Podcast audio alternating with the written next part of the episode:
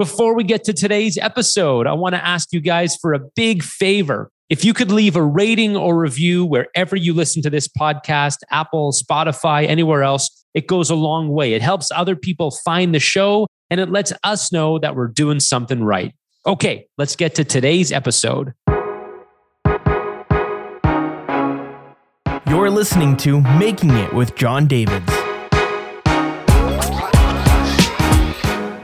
Welcome to the show. I'm Jon Davids, and today I'm going to tell you why you should not raise venture capital for your business. And before I tell you why you shouldn't raise venture capital, I'm going to tell you why you should. Now, there's a very, very specific reason why you would want to raise VC for your business. And I know a lot of young entrepreneurs just starting out think that whatever their business is, it's perfect for venture capital. And the truth is, it's not. But I've been there. I've thought that too. I thought when I started my first company, which was a media company, an online publishing business, I thought, oh, I've got to raise venture because I want to scale this. I want to hire a ton of people. I want to have a big exit. And the truth is, that was not a venture ready company. It was not a business that was ever going to flourish with venture capital backing. And there are a few instances why you would want to raise venture capital, but there are so many more where you'll be way better off. It doesn't matter if your goal is to build a big company, if your goal is to make a lot of money, if your goal is to sell it. None of those things should come into mind when you're thinking about whether or not to raise venture capital. You can do all those things. You can sell a company, you can get very rich, you can build a big business without venture. So I'm going to tell you why you should and why you shouldn't raise venture capital. And I'm going to do that right now. So, first off, the venture game works really, really well in winner take all markets.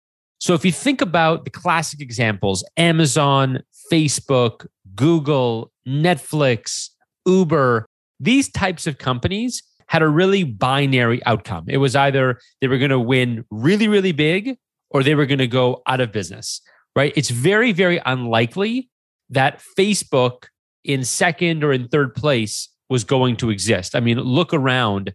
Is there a number two or a number three to Facebook? I mean, today there is. You know, today you can make the argument there's TikTok.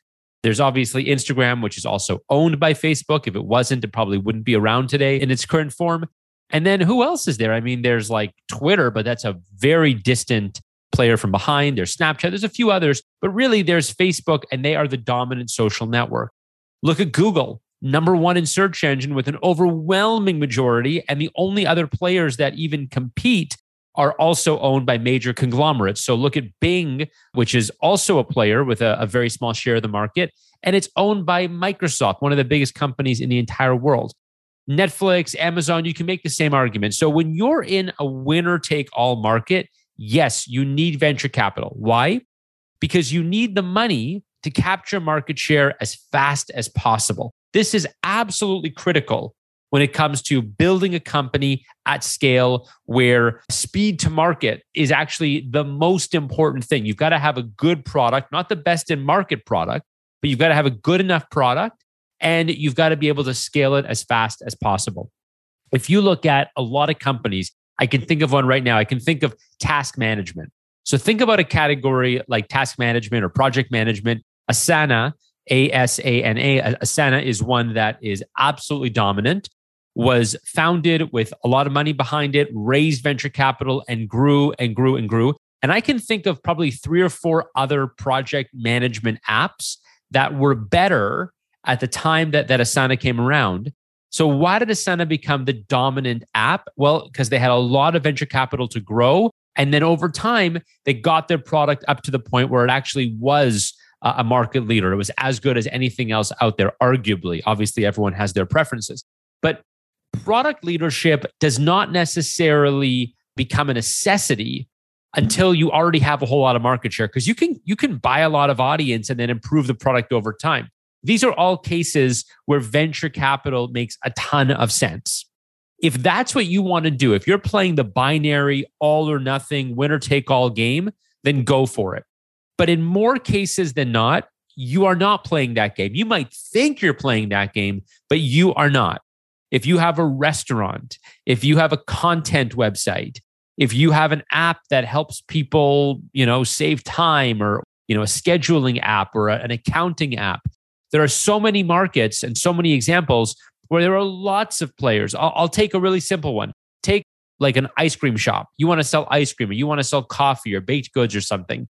You can build a chain of restaurants that is 100, 200, 300, 500, 1,000 players.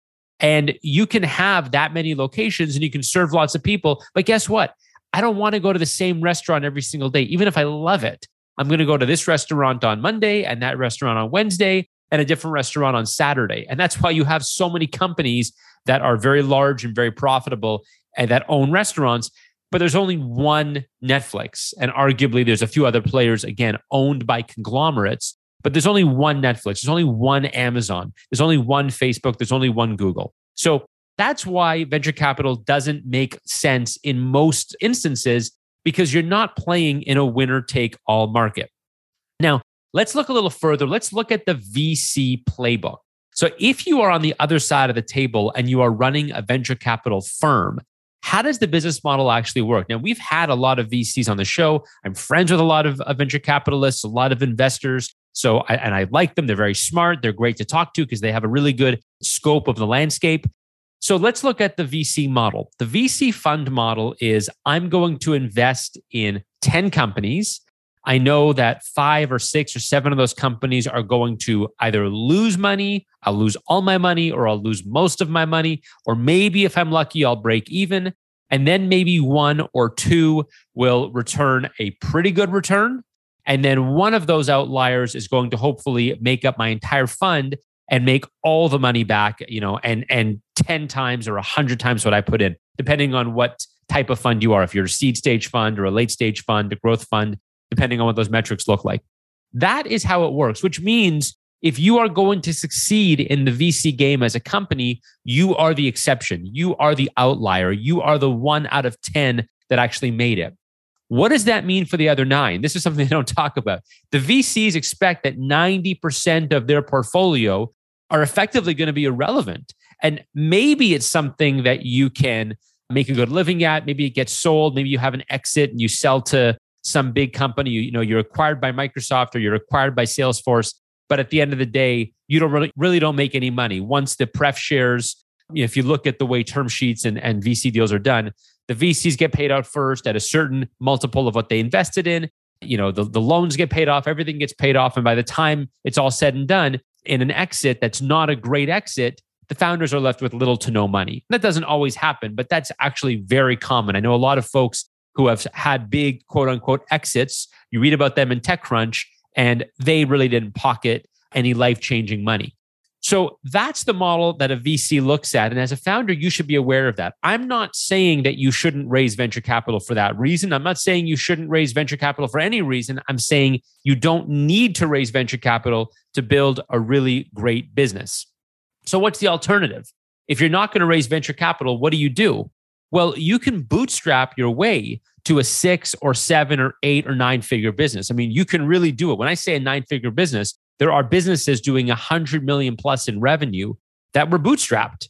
Now, that might have taken, by the way, 10 or 15 or 20 years or more, but you can get there. And in the meantime, you're running a very profitable and very fast growing business. So let's just do the math here, real quick.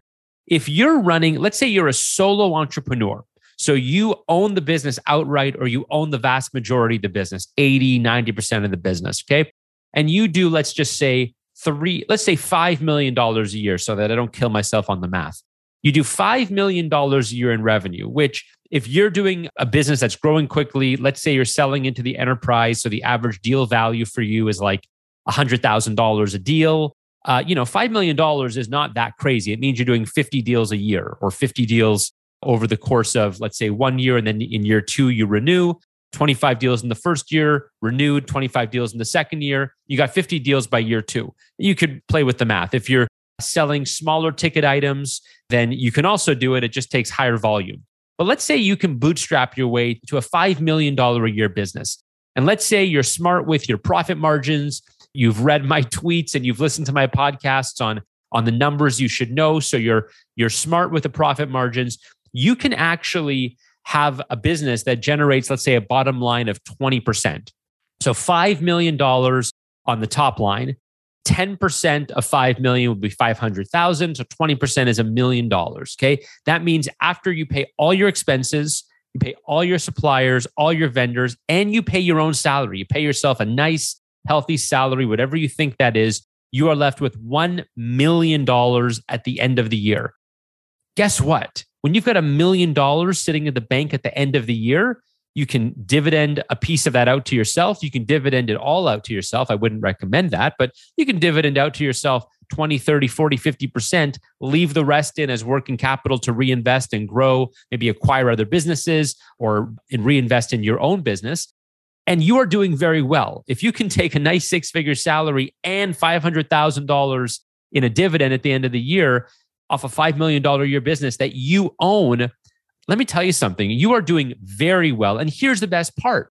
Even if you want to go down the venture capital route, if you have a bootstrap business that you own that's spitting off that kind of cash, a million dollars a year, $2 million a year, $3 million a year. Listen, you'll be there after a few years if you if you work hard at it. Now you are your own VC.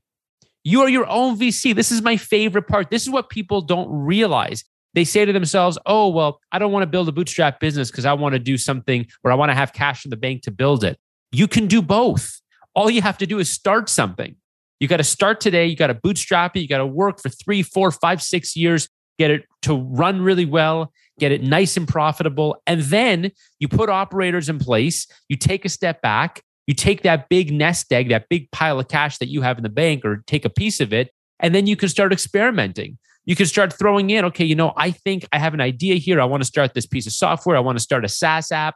I want to start a, an iPhone app, whatever it is. I throw a quarter million dollars into the deal because I am my own VC. I can I can seed myself a quarter million dollars.